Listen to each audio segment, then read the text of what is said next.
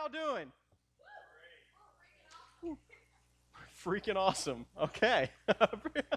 Appreciate the honesty here. Hey, tonight, what are we talking about? Frenemies. Yes, frenemies. We're talking about frenemies. How many of you have heard that word before? You know what a frenemy is?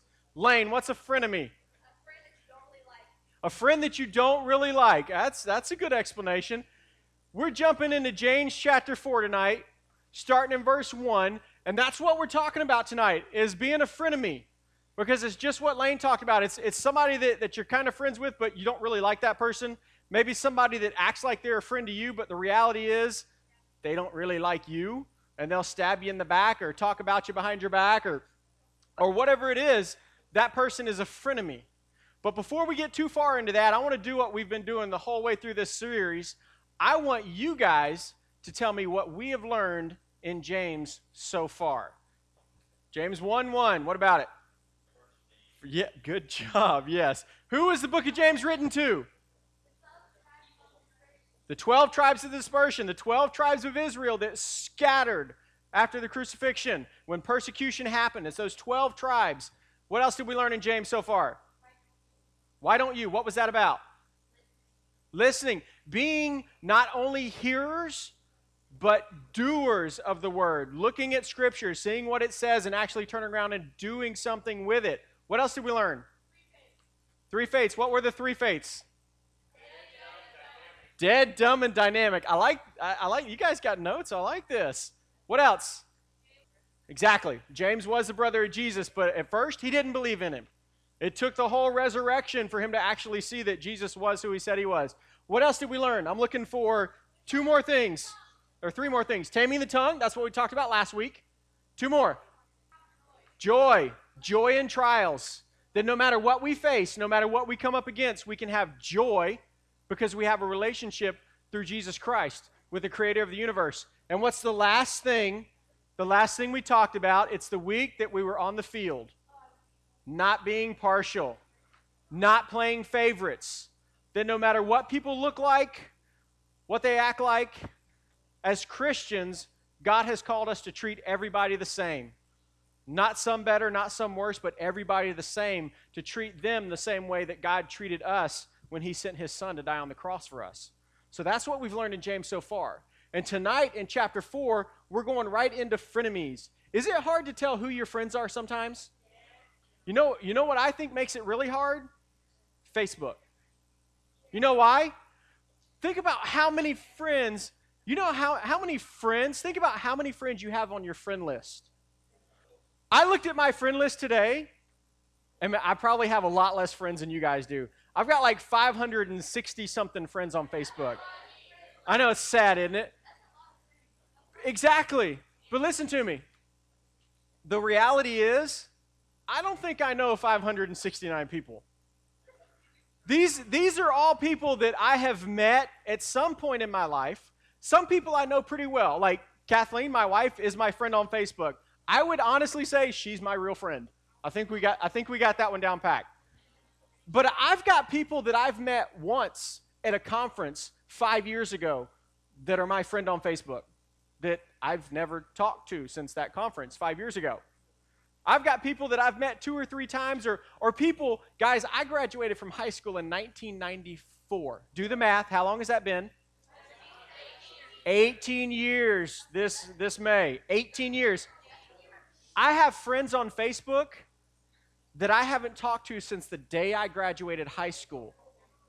And they say we're friends on Facebook. You see, the, the, the reality is, guys, it's hard to tell who our friends are sometimes. Because number one, there's a lot of people that we don't necessarily talk to. But number two, there's a lot of people that act like our friends sometimes, but when it comes down to it, they're really more like this. They're more of a frenemy. They're not people who are actually invested in our lives or involved in our lives. When I started driving in high school, I started driving in December of my 10th grade year. I had a lot more friends when I started driving. I had friends that needed rides to school, that needed rides to practice, that needed rides home, needed rides to work. I had friends that wanted to borrow my truck because now they were my friends and they needed it. Yeah, it's kind of weird. Yeah, it didn't happen. Nobody borrowed my truck. But you see, things will come up in your life, and you'll have times where you'll have people who say they're your friend, but realistically, they're not really your friend. And that's what James is talking about. And one of the reasons that happens is exactly what James starts talking about in verse 1 of chapter 4. Here's what he says What causes quarrels and what causes fights among you? Is it not this, that your passions are at war within you? You desire and do not have, so you murder. You covet and cannot obtain, so you fight and quarrel. You do not have because you do not ask. You ask and you do not receive because you ask wrongly and spend it on your own passions. See, James is telling us right there one of the reasons we have problems in those friendship relationships that we have is because nine times out of ten, at some point, that relationship no longer becomes about the other person, it becomes about me. It becomes about what I want. He said, You guys know why you fight? You know why you have problems? It's because you're concerned about yourself, not the other person. It's because you see things you want and you go after them.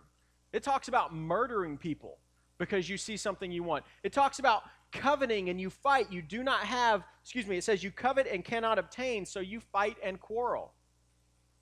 You see, a lot of times we focus on ourselves, and when we focus on ourselves, we have a hard time having those relationships and having those friends. And that's where this idea of frenemies comes from. It's where you, you kind of act like you're concerned about that person, you act like you're their friend, but really you're in it for what that relationship gives you. You're in it until something happens and, and all of a sudden your life is uncomfortable or my life is uncomfortable and we don't want to be friends with that person anymore. We'll still be nice to him, but we don't really care about that person. And see, James is telling us that that's, that's not the way God calls us to act. But see, as I was reading this and thinking about this, my first thought is what about our friendship with God? What about the relationship we say we have with God? Are we really a friend of God? Are we a frenemy of God? Do we act like we like God? Do we act like we love God, but then turn around and, and do everything that makes us happy? And everything that, that our body and our, our mind and our will tells us is going to be the best thing for us? You see, I want to ask you guys a question for a second. How many of you in here would consider yourself a friend of God? He's your friend. Raise your hand if you think you're a friend of God. Okay? Pretty much all of you. Now, I'm going to ask you to raise your hand on a couple of these. How many of you have ever told a lie?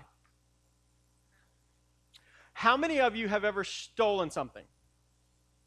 Even if it's from a brother or sister, you took something that didn't belong to you, or a parent, or a friend, or or you walked out of a class or a Wednesday night youth group with a pen that didn't belong to you.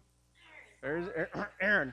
There's a couple of you in here how many of you, how many of you have ever taken the Lord's name in vain? Taken the Lord's name in vain. I'm right there with it. How many of you have ever committed adultery? Yeah. Jesus Christ tells us that even if we've thought it in our heads, we've committed adultery. He's talking about lust is the same thing as adultery. You're telling me nobody in here has ever had lustful thoughts about anybody else? We're going back to question number one about how many of you have lied before because you're doing it right now. Okay? Now, hold on, hold on. Hold on. What does God tell us about those four things that I just asked about? Just those four things. Is that what God wants us to do? You're telling me, sitting in this room, that you are a bunch of blasphemous, lying, thieving adulterers. Are you a friend or an enemy of God? If Scripture says, wait, wait, wait, wait, hold on, hold on. If Scripture says this, Scripture says, if you love me, you will obey my commandments. If you love me, you will obey my commands. That's what Jesus Christ said. And Jesus Christ tells us, don't do those things. But we all just admitted we've done those things. So does that make us, well, not all of them, okay. But does that make us a friend or an enemy of God? You see, we've got to think about we've got to think about our relationship with God, guys. Because sometimes, and I'm not saying all the time and I'm not saying everybody, but sometimes we look a lot more like a frenemy of God than a friend of God.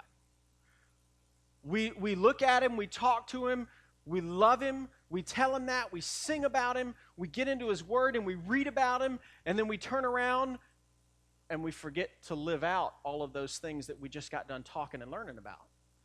And we do all the things that the world tells us we should do, all the things that'll be fun, all the things that'll make us happy, and we forget about all the things that God said, hey, if you really want true life, here's what you need to look at. And as we go through the rest of this part of James chapter 4, James gives us some very clear indicators, very clear descriptions of what an enemy of God looks like. And as we go through this, I just want you to be thinking about your relationship with God. Does this describe any part of your relationship with God? Maybe it does at some points. Does it describe it all the time? Do these things actually apply to your relationship or to my relationship? You see, the first thing he tells us about an enemy of God in James 4 4 is that an enemy of God, enemy of God is a friend to the world. An enemy of God is a friend to the worldly things.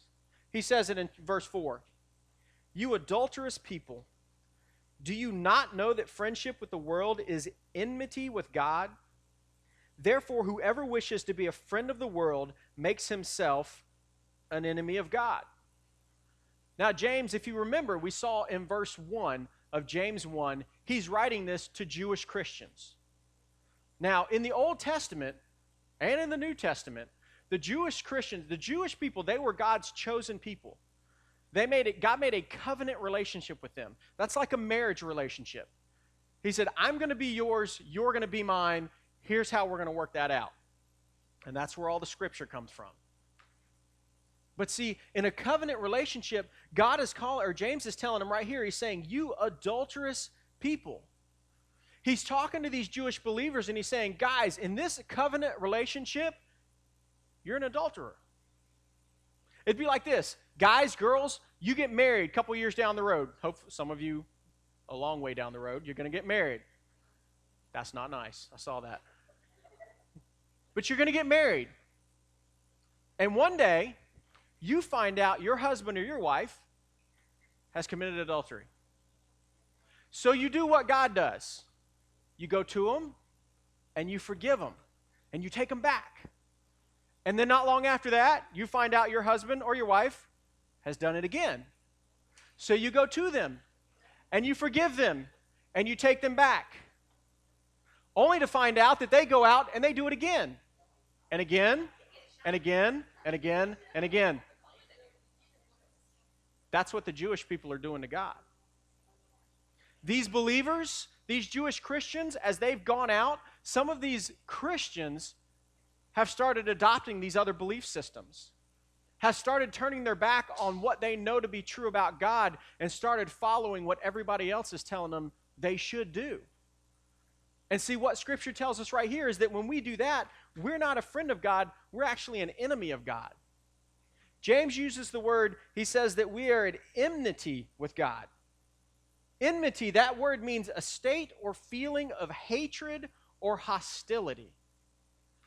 It says that when we decide that we're going to follow the passions of our flesh, when we're going to follow what the world tells us is okay, that we have a hatred towards God that we have a feeling of just this, we, we don't want anything to do with him. Not just that we don't want anything to do with him, is that we don't want anybody else to have anything to do with him. We hate him. And see, James is telling us that's what happens when we start thinking about ourselves. That's what happens when we start doing the things that the world tells us is okay. But see, 1 John chapter 2 says this Do not love the world or the things in the world. If anyone loves the world, the love of the Father is not in him. For all that is in the world, the desires of the flesh and the desires of the eyes and pride and possessions, is not from the Father, but is from the world. And the world is passing away along with its desires, but whoever does the will of God abides forever. You and I, we are made of flesh and bone. And this flesh, this body that we're born into, it craves sin. It desires it. It longs for it. It wants it so bad. But what we just read tells us that if we say we believe in God and we have a relationship through Jesus Christ, that that's not what we're going to give into. That if we decide, okay, we love the world, Scripture says, I didn't say that. Scripture says that. Do not love the world or the things in the world. If anyone loves the world, the love of the Father is not in him. It's saying, guys, if we love the world, if that is our one desire, if that is our one longing and our passion is just to go out and do everything that our sinful flesh tells us will satisfy us, then the love of the Father is not in us. That's scary. Because I know there's times, I know there's times every one of us, we want to give in a little bit, right? We want to have a little fun. We want to see what everybody else is doing and see what it feels like. Does that mean the love of the Father is not in us? Now, what that means is, even in those times when you have those little instances where you want to see what the world's like, it means that that battle that Paul talks about in Romans is raging inside of you. Paul talks about over and over this idea of living in the spirit and living in the flesh. That our body, and Paul even says he has this struggle, that our body, our body, our minds, they want to do the things that are sinful. But the spirit that lives within us as followers and believers in God and Jesus Christ wants to draw us away from those things. And there are going to be times where we struggle with those things. And it's a constant battle. Paul talks about how the fact that when he wants to do good, he finds that evil lies close at hand, that it's waiting to pounce on him. And guys, that is a battle that we fight every single day. But the amazing thing is, in that battle, Jesus Christ has already won that war. He's already conquered sin. He's already conquered all of those desires. And if we will focus on Him and seek to follow Him, yeah, there may be times when we slip up, but we don't stay there. We get back up and we follow Him and we go after what God desires, not what our flesh and the world desires. You see, Scripture tells us that if we desire those things, if that is our focus, if we are a friend of the world, then we're not a friend of God. And 1 Corinthians 6 tells us that we have been bought with a price. If we have come to a point in our life where we have said, Jesus Christ, I'm a sinner and I can't fix it, I can't. There's nothing I can do. And we've asked Him to forgive us. He's done that. And the price was His death on a cross. Your body, your mind, your heart, your spirit, everything about you has been bought with a price. Guess what? If you belong to God, it doesn't belong to you anymore. It belongs to Him. Every bit of us belongs to who He is and what He wants for our life, not who we are and what we want for our life. So James is cautioning us. If we're going to say we're a friend of God, if we're going to say we follow Him and we love Him, we've got to make sure that we're living that out. Will we fail sometimes? Yes. Everybody will. But we don't stay there. We get up and continue to strive after God. But he tells us something else about what an enemy of God looks like. It says, An enemy of God disregards Scripture in verse 5. Or do you suppose it is no purpose that the Scripture says he yearns jealously over the Spirit that he has made to dwell in us? You see, James, what he's doing here is he's referencing some of those Old Testament verses that talk about how God is a God of jealousy how he is jealous over us, over his creation, over those that belong to him. And he's saying that, that these people who are an enemy of God, they don't care about that. They disregard Scripture, they disregard what it says. He's saying these people continually turn their backs on God. And over and over and over, we decide that, okay, God, I know you want me to love you. You want me to love others. You want me to honor and obey my parents. You want me to abstain from every appearance of evil. You want me to do this. You want me to do this. But God, I really want to do this. And we ignore what Scripture says. That's what an enemy of God does. But he doesn't stop there, man. He gives us all kinds of examples here in James chapter 4. An enemy of God, verse 6, is prideful. Prideful. We all know what pride is, right? See what James says. But he gives more grace. Therefore, it says, God opposes the proud, but gives grace to the humble. Now, if, if you're like me, when you were young, your parents taught you to take pride in the things that you do, right? I hope. Doing a job well done, when you play on a sports team, when you do work in school, when you get a job and get paid for it, you take pride in those things. But you see, there's a difference between taking pride in something and what James calls here about being proud. You see, when it comes to pride, we can take it so far that that pride becomes all about us. That it's no longer just, hey, I did a good job, that it's, I did such a great job. Y'all look at me. Y'all, y'all, oh, come on. I did a good job. Give me some applause, you know, give me, give me something, give me a little cash, give me something, make me feel good about myself. And we become prideful. And nobody can tell us right from wrong. And nobody can tell us what we should and we shouldn't do because everything in our life is about me, me, me, me, me.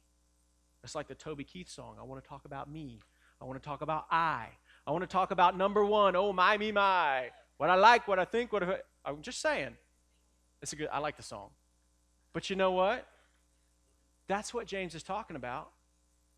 When our focus becomes about us, we become an enemy of God because we become prideful. And it tells us right there that he opposes the proud.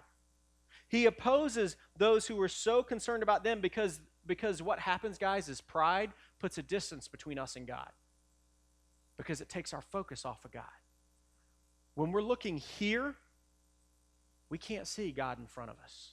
We can't see God around us. We can't even see God working in us because our own pride gets in the way of that vision.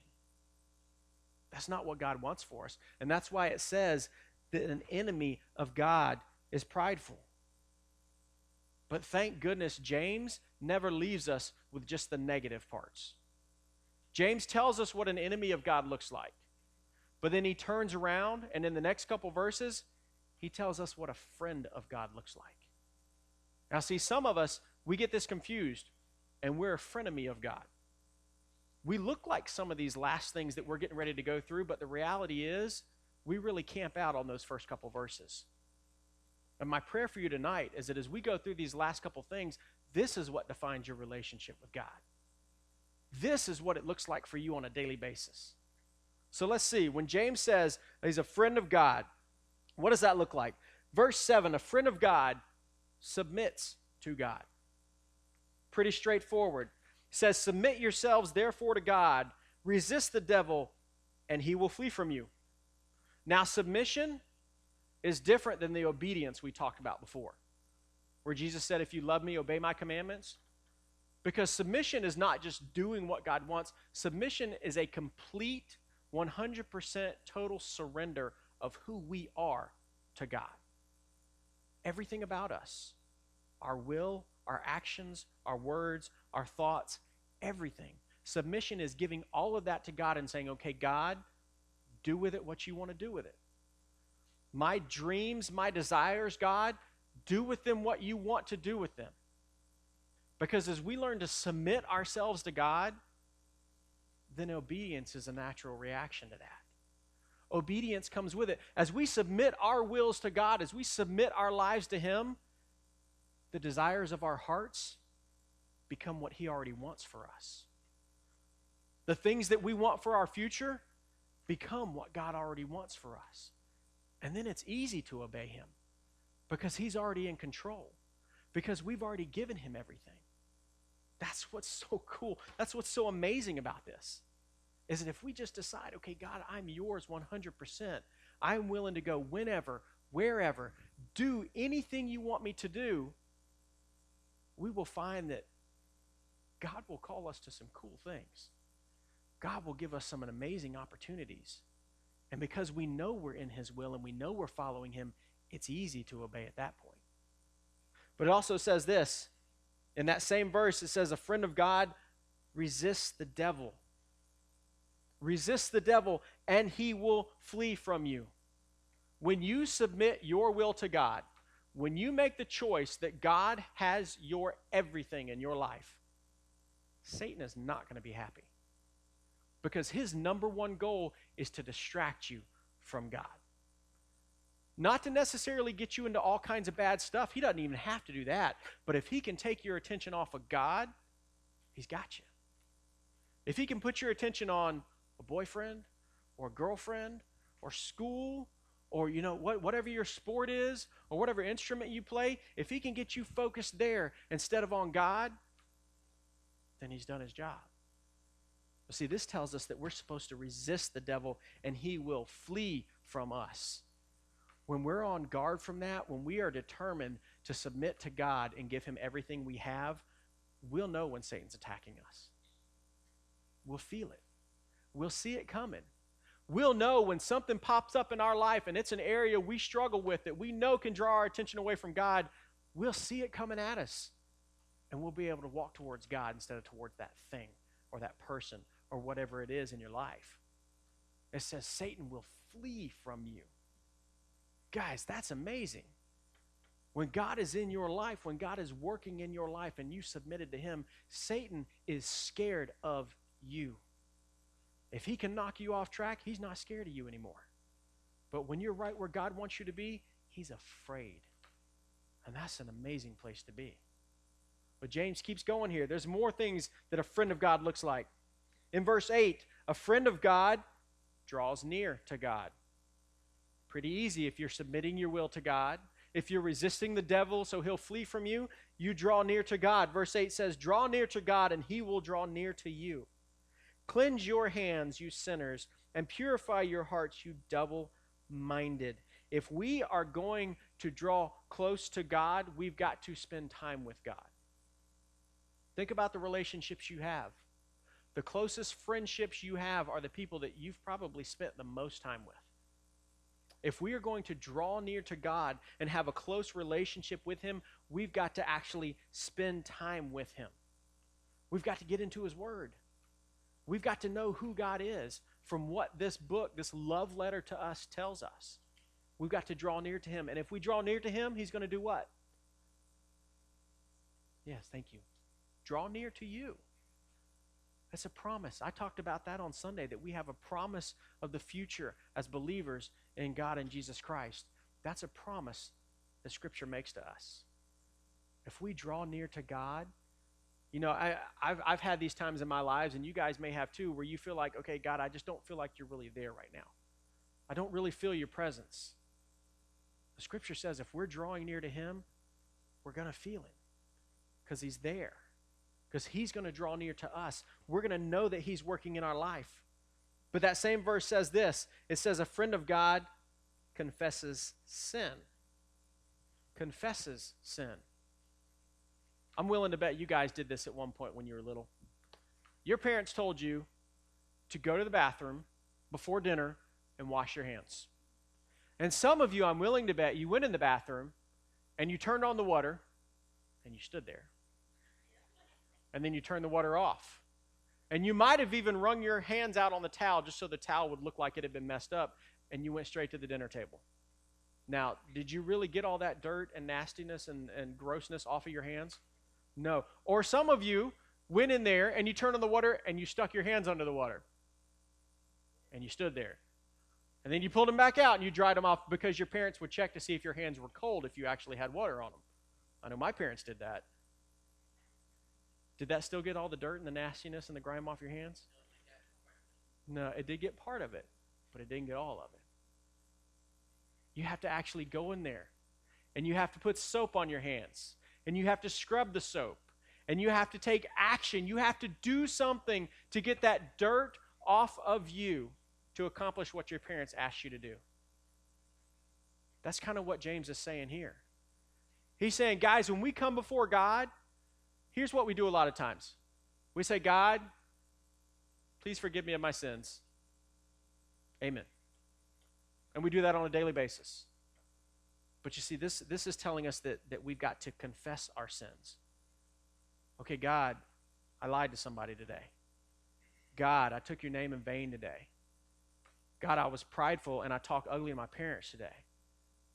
The things that actually happen in our lives, it tells us we've got to confess those. You've got to actually pull those things out and hand them over to God. You've got to take action to make happen what God wants to happen in our lives. That's what it says a friend of God does. It's not just saying, God, please just forgive me of my sins. Yes, God already knows your sins. I've heard somebody say that before. Well, God already knows everything I've done wrong, so why do I have to say it? Because it's us acknowledging that we know what we've done that didn't honor and glorify God. It's us knowing specifically, okay, God, here's what I need to try to avoid tomorrow because I know I did it today, and when I did it, it broke your heart. We've got to confess our sin. We've got to bring it before God. And John, 1 John 1 9 says, if we confess our sins, he is faithful and just to forgive us our sins and to cleanse us from all unrighteousness. It's like that soap washing your hands. If you don't get that soap on there and rub it around and scrub your hands and then wash it off, all that dirt's still there. When we come before God, He's telling us, confess what you've done. Bring it to me. Let's deal with it. Let me forgive you. Let me cleanse you of those things. But in the next verse, he talks about another thing. He says, A friend of God, we don't only confess our sin, we grieve over our sin. See what he says in verse 9 Be wretched and mourn and weep. Let your laughter be turned to mourning and your joy to gloom. When we confess our sin, we've got to actually look at it. It's like uh, you guys may have experienced this before. You're you're sitting in class, and the person next to you pulls out a tissue and blows their nose. I mean, just as nasty blows their nose. Thank you. And then they take that tissue and they do just like this. And they look at it. Or you sneeze and you cover your face so that when you sneeze, it doesn't go everywhere but then you feel it on your hand. And you look, and there's snot like laced in between your fingers, and it's running down your arm. And you look at it, and it's gross, isn't it? It's nasty, and maybe you wipe it on somebody. That's exactly what James is talking about here. James is telling us, guys, that when we look at our sin, we confess our sin, we need to actually look at it. God, what is it that I did that offended you today? What is it that I did? What were those words? What were those actions that dishonored you? And yeah, it's gross and it's ugly and it's nasty, but if we don't look at it, we'll do it again. And we'll do it again, and we'll do it again and again and again. James is telling us we're supposed to mourn over our sin. We're supposed to weep over the things that we do that don't honor and glorify God. To mourn. When's the last time you mourned over your sin? When's the last time God broke your heart over the fact that you broke His? It tells us that a friend of God, that's what we do. Because when we mourn over our sin, it's recognizing that God is holy and we are not and that that sin in our lives, we can't fix that. Only God can. That's why he tells us to mourn over it. That's why he tells us to weep over it, to grieve over it. But he also says this a friend of God humbles themselves before him.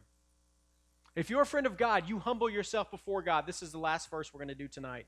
James 4:10 it says humble yourselves before the Lord and he will exalt you. If a sign of being an enemy of God is someone being prideful, then someone being humble before God is a sign of being his friend. Humble, that doesn't mean that you let everybody walk all over you. That doesn't mean you let everybody treat you any way they want. It just means you think less of yourself and more of God.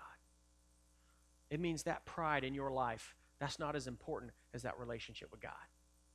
It means that sin, that fun that you think you're having that the world tells you is great, is not as important to you as that relationship with God. A friend humbles themselves before God. So, my question to you is Are you a friend or an enemy of God tonight? Think about your relationship for a second. Think about the last week, the last day. Think about your relationship with God. Which one of these sets, which one of these groups of verses describes that relationship? Are you a friend or are you an enemy of God? Or even this, which is where we ride the fence. Are you a frenemy of God? You show up. We do all the right things. We say all the right stuff. Jesus, man, we got that answer down every time. But then we walk out the door and we live life like we don't even know it. Which one are you tonight? You're an enemy, you're a friend, or you're a frenemy. And I'll tell you right now, the third choice is a lot scarier place to be than an enemy of God. Scripture tells us he would rather us be hot or cold, not be lukewarm.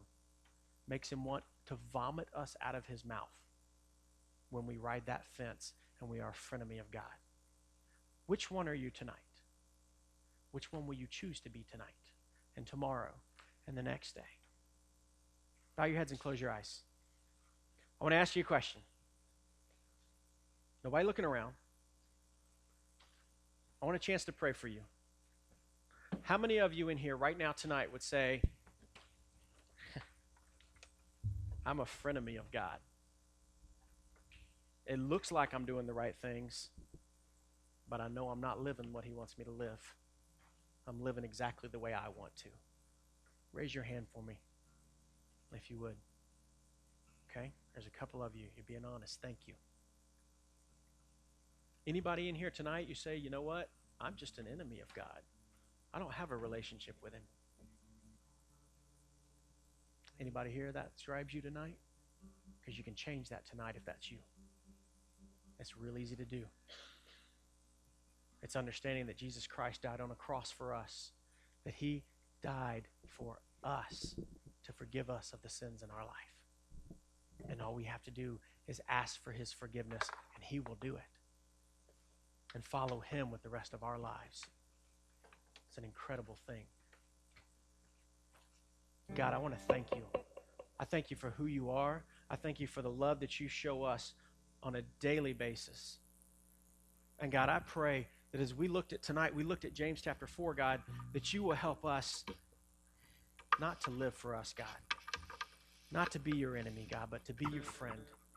Not to be your frenemy, God, not to put on a show, but to actually know you and love you and follow you and worship you.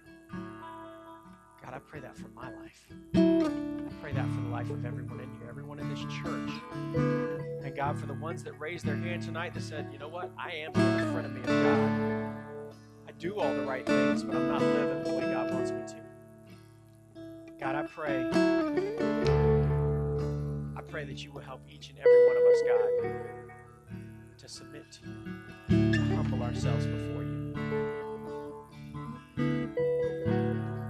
Here tonight and you've got something else going on in your life, something we haven't even talked about, that you want somebody to pray for you about, that's what those green cards are for. Write it down. When you stand to sing, as soon as that first word is sung, bring it up here and put it in this basket sitting on the stool. Don't walk out of here tonight without knowing where you stand with God.